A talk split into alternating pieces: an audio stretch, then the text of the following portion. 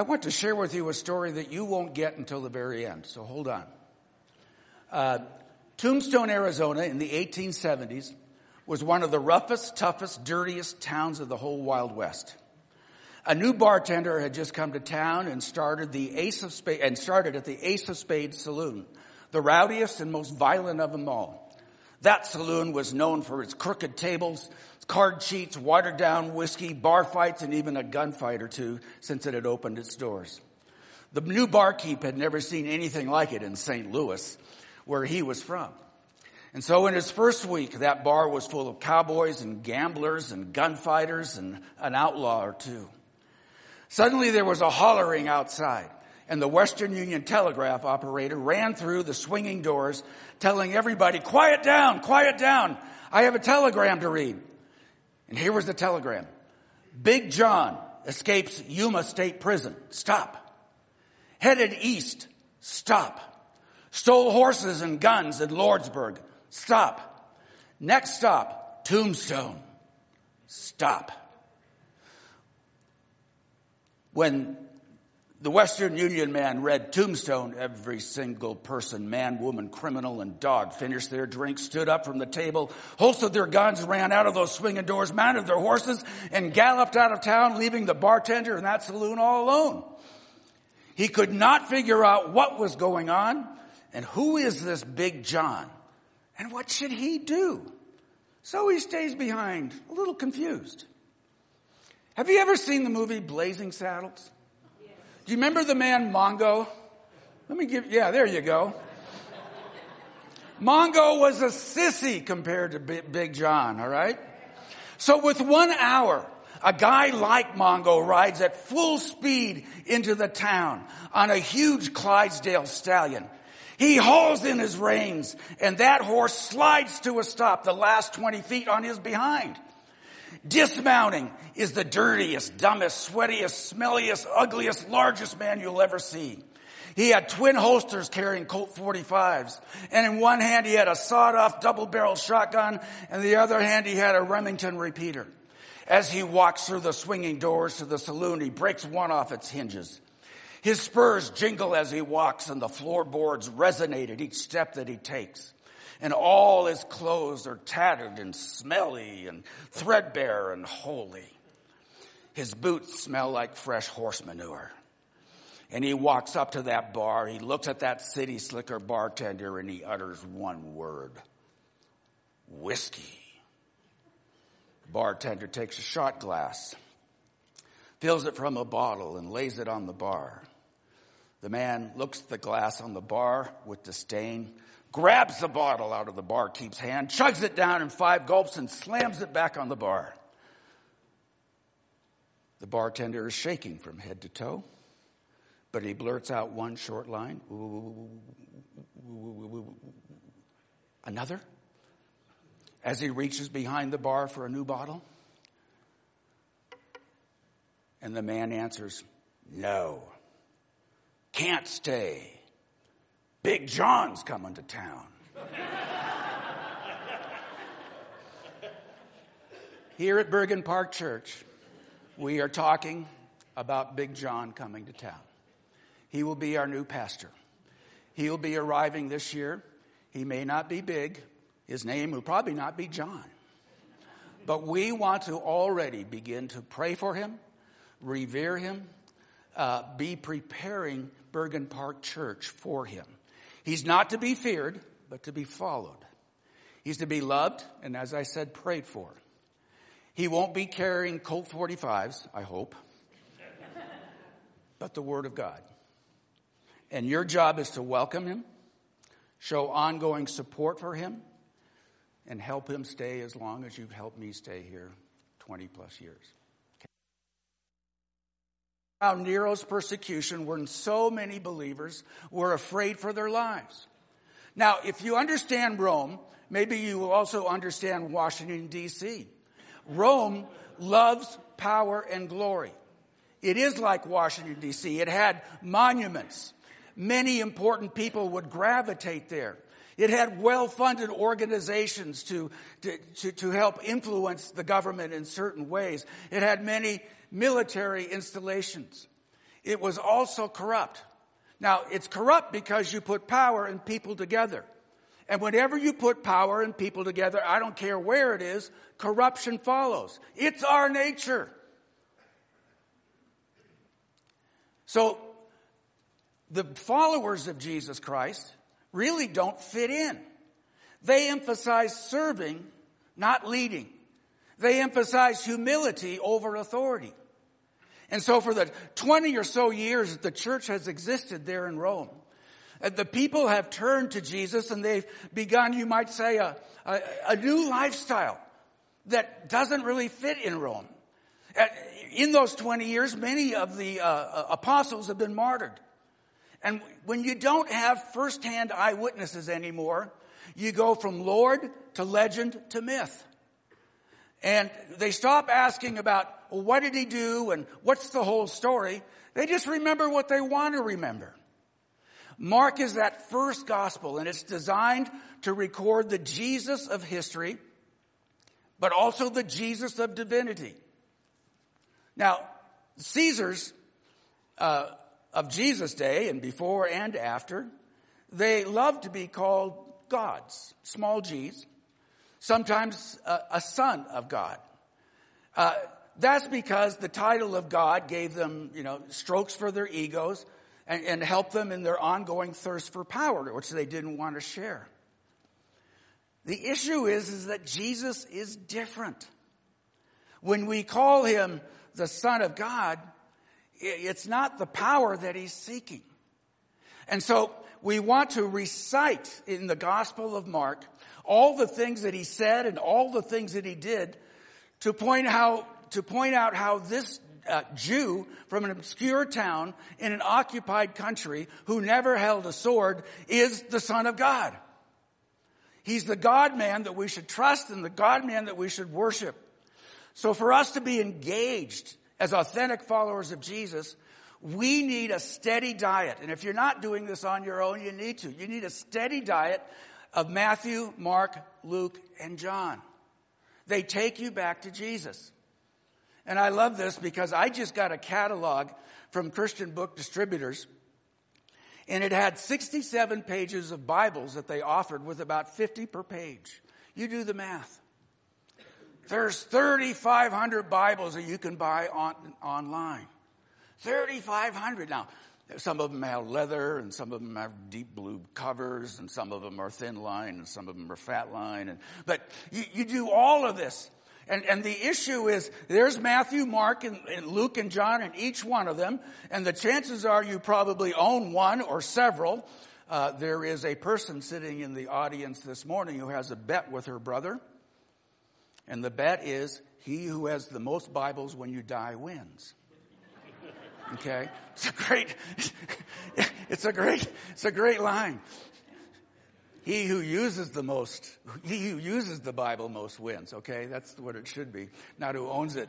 But I love that. I love that contest. Okay, so um, the if you have a steady diet of Matthew, Matthew, Mark, Luke, and John in your life, I give you this warning: it's hazardous to your health. It's hazardous to your self-centeredness. It's hazardous to your uh, self-reliance. It's hazardous to our natural narcissism. This gospel takes you out of the secular world of Rome or the United States of America and puts us in the heavenly one. This gospel moves us from singing the song, How Great I Am, to How Great Thou Art. And this gospel reveals what God is like when He becomes a man. And when we understand what God is like when He becomes a man, understand we aspire to be like Him, to become like Him. So the name of the series is Son of God. Just as the Jesus followers of Rome were losing sight of who they were following, so we will revisit the most accurate first person accounts of what it meant to be original follower of Jesus and what it means to be at this great point of the kingdom of God before Jesus returns. To do that, we have to do a study that we called in, in seminary Christology. Now, I like two syllable words. This one's four, so I just Christ, O, logi. Well, it doesn't work either. But you understand, we have to do Christology. That means that in those four syllables, we are doing a study of the Jesus of Nazareth and become familiar uh, and trusting in what his true identity is. Not myths, not legend, but what we had recorded from about uh, between 20 and 30 years after the death of Jesus. So that means that first person accounts are what we are reading. And the gospel begins, it just starts right off. You'll notice that in the Gospel of Mark, um, there's no, uh, you know, this is Jesus' family line. There, there's no uh, uh, record of his birth or his ancestors. It begins this way. The beginning of the gospel of Jesus Christ, the Son of God. Is that a great line? Is that better than one stormy night? Isn't that a great line? Yes. And so as we continue to read this first thing, understand in this first verse, it gives the true identity of what we should consider this Jesus whom we are following. It is the study of Jesus of Nazareth and his true identity, and it begins with this. Jesus. His name means God is salvation. Over the history, God had provided many uh, uh, saviors, you might say, uh, for the Jews. He provided Moses to take them out of slavery in Egypt.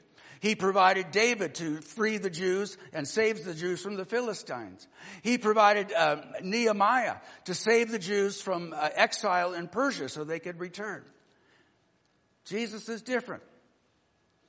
Jesus will save anyone, but only from their sins. His name, God is salvation, is his mission to save God's people from their sins. Second title he has there is the Christ. That is a Greek term.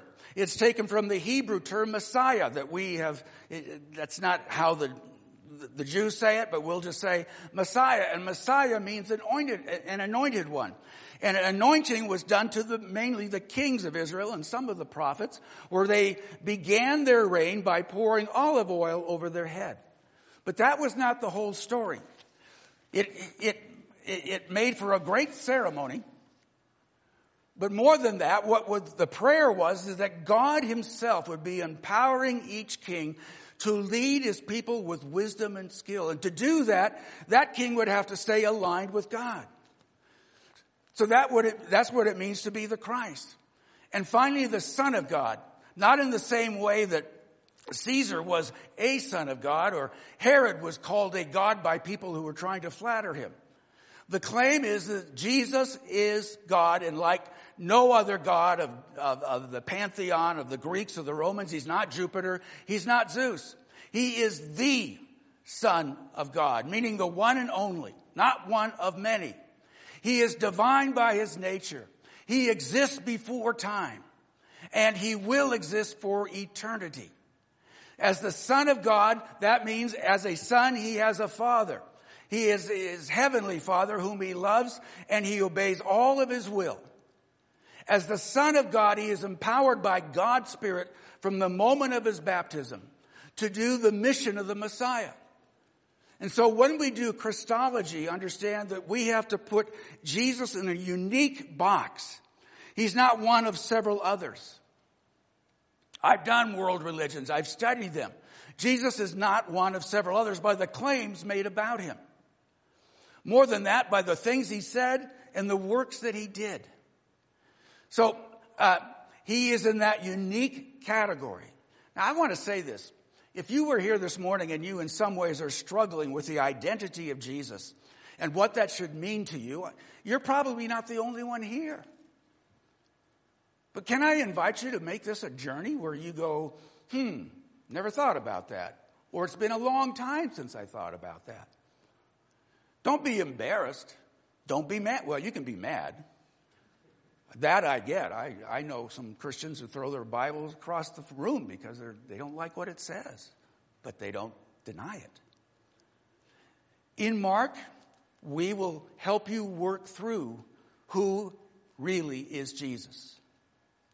And if you want some one on one time and you think, you know, there's a guy I trust, give me a call.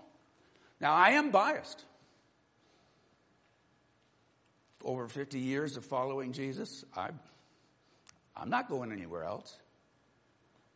And I'm sold out to this truth.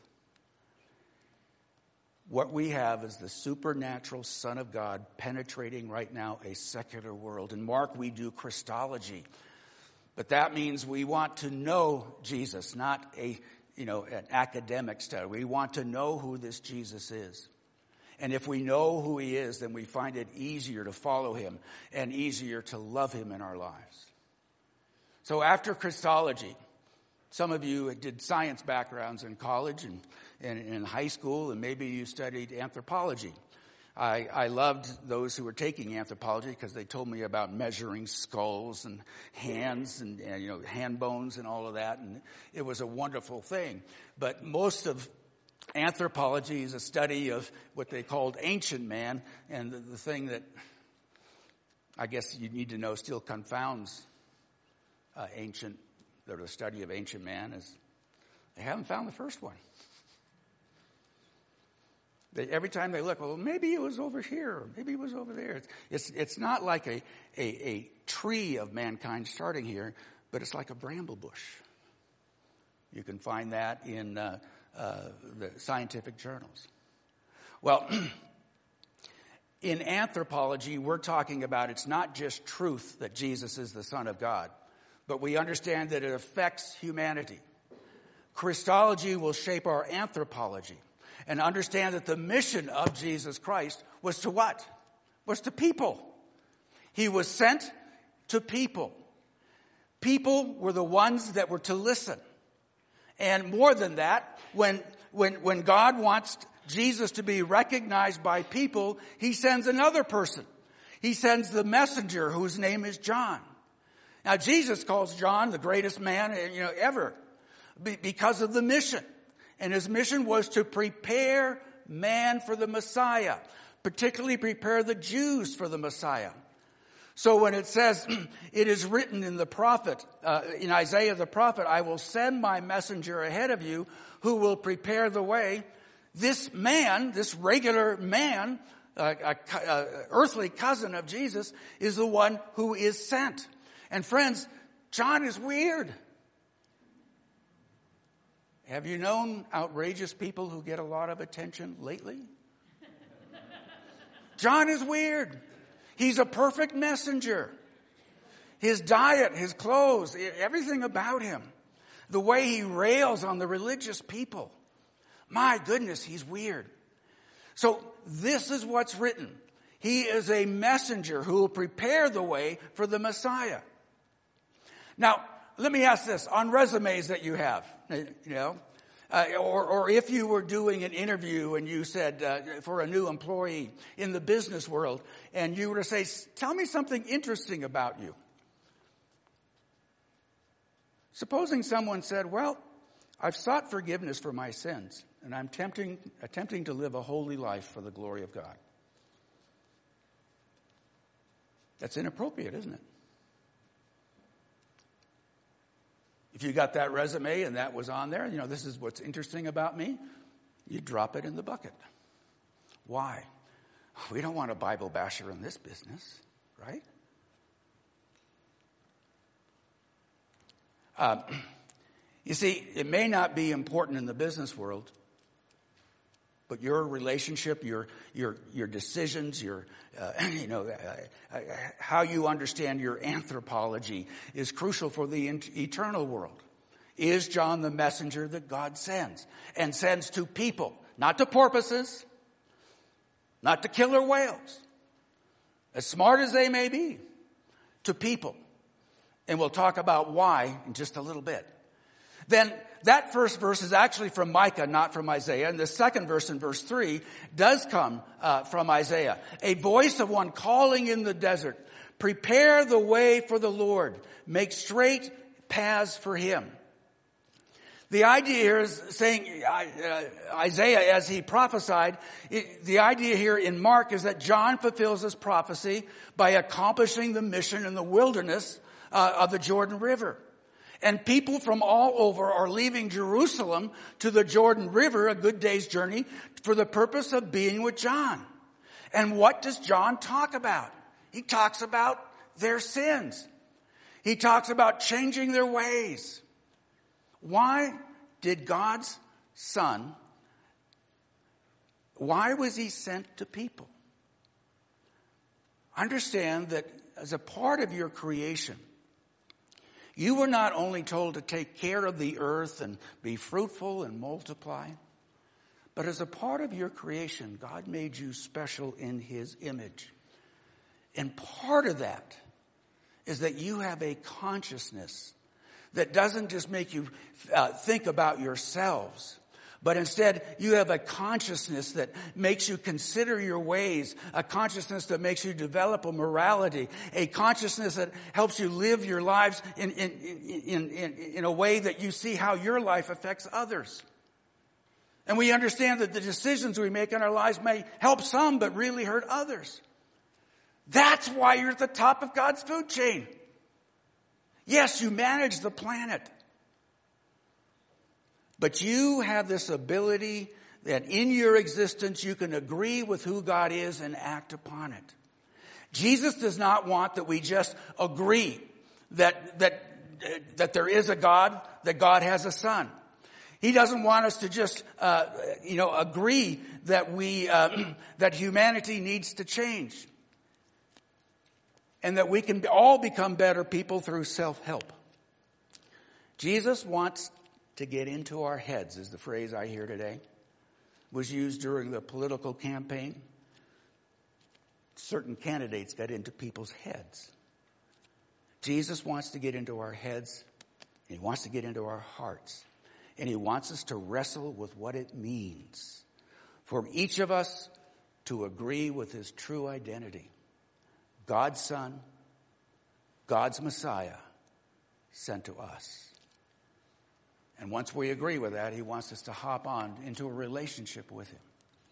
You see, your, your uh, Christology, which is a part of theology, and your anthropology leads to your psychology. And when I use psychology, we get the word today, psychology, uh, from the Greek word psyche. And it doesn't just mean your mind. It talks about a soul uh, the staff at Bergen Park Church a couple years ago was reading this book, Soul Keeping.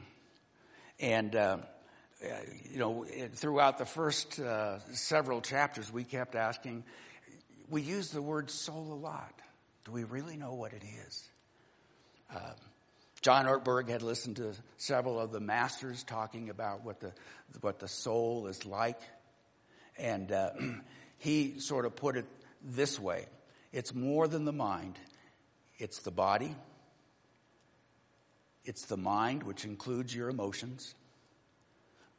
But it's also, you might say, the decision maker, the will. You see, with Jesus, you have a will. With Jesus, the will says, well, what will I do with it? I don't question his historicity. I might question his divinity, but what will I do with him? And this is what I find. You mention Jesus and people get real excited one way or another. Some would say, oh, you know, he's irrelevant, but they are excited about it. They go, ah, don't talk to me about, you know. But just look at what happened to Jesus himself. Here he is. He's arrested. He's standing before the high priest. And he gets into their heads. The high priest asked him, are you the Christ? The son of the blessed one, when, the, when he said the blessed one, that basically means he wanted to say Yahweh, but a good high priest would never use the word Yahweh. It was too holy to be used. So he uses another term. But he is essentially saying, are you the Christ, the son of Yahweh, the son of the Almighty God, the God who is? And Jesus said, Yahweh, I am. He just blurted it out. He says, yes, I am. And then he says, and you will see the Son of Man sitting at the right hand of the Mighty One and coming on the clouds of heaven. Well, that got into their heads. That really got them upset. And whenever you find yourselves, both internally for yourselves, but also as you're dealing with others, and the name Jesus comes up, the beginning of the gospel of Jesus Christ, the Son of God, whenever that comes up, you're going to have responses, responses like those, and you are getting into their heads. Now the religious leaders, you know, their response is we want to kill them. We don't know what their motives might have been. They were probably multifaceted, but their actions were clear. Kill this guy. That's getting into your head. So the high priest does ask that question. Jesus says, I am, meaning Yahweh. And today, uh, you, uh, you know, even in some of the conversations I've had with some of the religious leaders of Denver, I'm always asking that question. You know, I, am not sure, you know, where you've ended up. These are religious leaders. Who is Jesus Christ? What claim does he have on your life?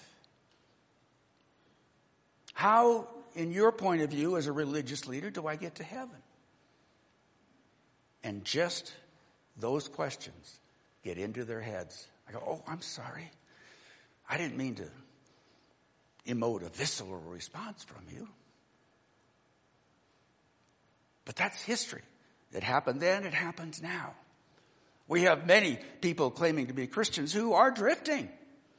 Jesus is not as important the beginning of the gospel of Jesus Christ, the Son of God. And then you go into, you might say, this uh, this secular world. Uh, is anybody more secular than Pilate?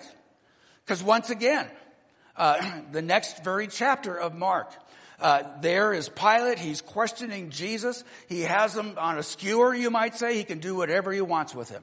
And he looks at Jesus and he asks a secular question, a political question. Are you the king of the Jews? asked Pilate.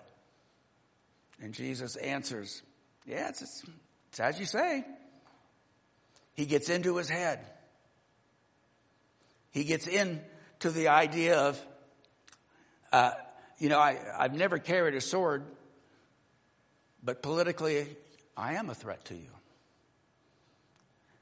The lion and the lamb that we're singing about today, every knee will bow. That means you will see me as your leader, as your Lord. And it's the same way even in my community today. I would ask people, and they know I'm a minister, so they can blow me off, and that's all right. And, but I ask them, uh, just in your opinion, what comes to mind when I mention Jesus Christ? And everybody gets opinionated. Now, a few have said, well, he's irrelevant to me but they do it shaking inside. you know, you can see by the, their face either it goes white or red, one of the two, but it always causes something visceral to happen.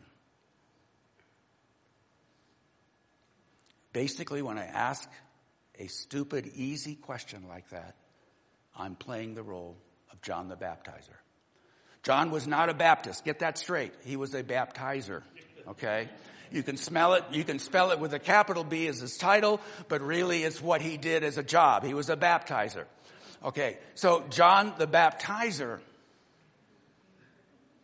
prepared the way by talking to people about the one who was coming and talking to them about how they should repent from their sins and they would be baptized for the remission of their sins, but it only signified that they would be, be starting a new life as best as they could. But in doing that, he was preparing them for the real guy who was coming, Jesus Christ, the Son of God. So whenever I ask that question to anybody, I get, I get a visceral answer. The classic one was, oh, I believe everything in the Bible except that Jesus is God. I Said, oh my gosh. How could you miss that? But I get it. He can't be God. What, what else is he? You can take the Bible and throw it away. I mean, I get that. And, and say nothing in there, or you can just say, I'll cut out these parts that claim he is. But, you know, how, how do you miss that? And we come back very carefully. Maybe months later, one of my friends, it's been five years, okay? Five years. But I'm waiting. I'm ready in your opinion, who is Jesus of Nazareth? The beginning of the gospel of Jesus Christ, the Son of God, answers that question authoritatively from an eyewitness. And I want to say this. Like John, you take that role of preparing the way for people to encounter Jesus. Do you see yourself as like John? Like John, would you be willing to ask the deeper questions to others about life, death, and eternity? You don't have to take a philosophy class in, in, in, in, in, college to get into these issues. We just find ourselves being so busy with our electronics, we were able to put them aside. Like John, are you willing to prepare the way? Like John, would you be a voice calling into people's lives about the abundant life that you are living? Like John, would you let God use you so that Jesus could get into people's heads?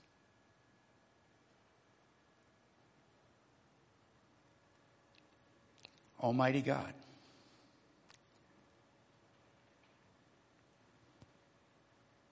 The beginning of the gospel of Jesus Christ, the Son of God.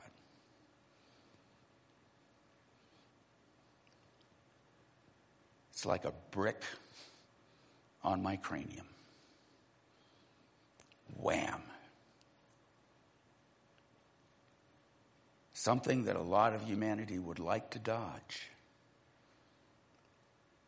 But as we have this steady diet of the Gospel of Mark, what we want to be aware of is if this is who, his true identity, God is salvation, the anointed one of God, and God's very Son, sent to be a man. He took on anthropology so that we could better understand his Christology. If this is who he is, and this is his mission, then in a real way you have called me to a mission to prepare the way.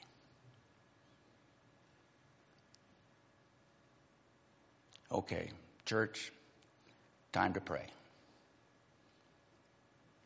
In your hearts, who would you like to spend an hour with one on one to prepare the way. Would you pray for that soul? Not that mind, not that body, but for that soul right now. Just in your own heart, not out loud. Pray that you might see that person in the days ahead. Pray that somehow, some way, there would be an opportunity brought by the Holy Spirit that you would take note of and follow through. This is not head knowledge, Father. This is our mission.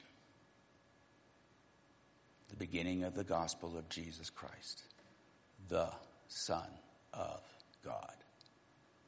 And all God's people said, Amen.